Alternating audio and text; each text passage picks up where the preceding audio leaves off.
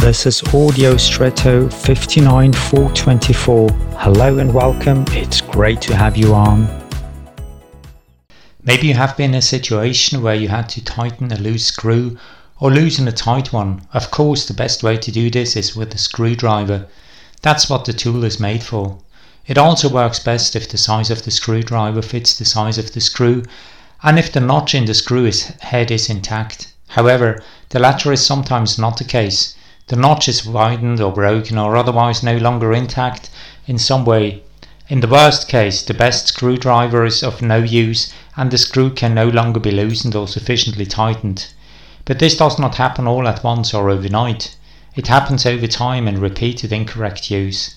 If today you are at a point in life or business or a little thing in workaday routine that doesn't work, it is because you have already behaved inappropriately over a long period of time, and would the consequences be to change something about it in the future?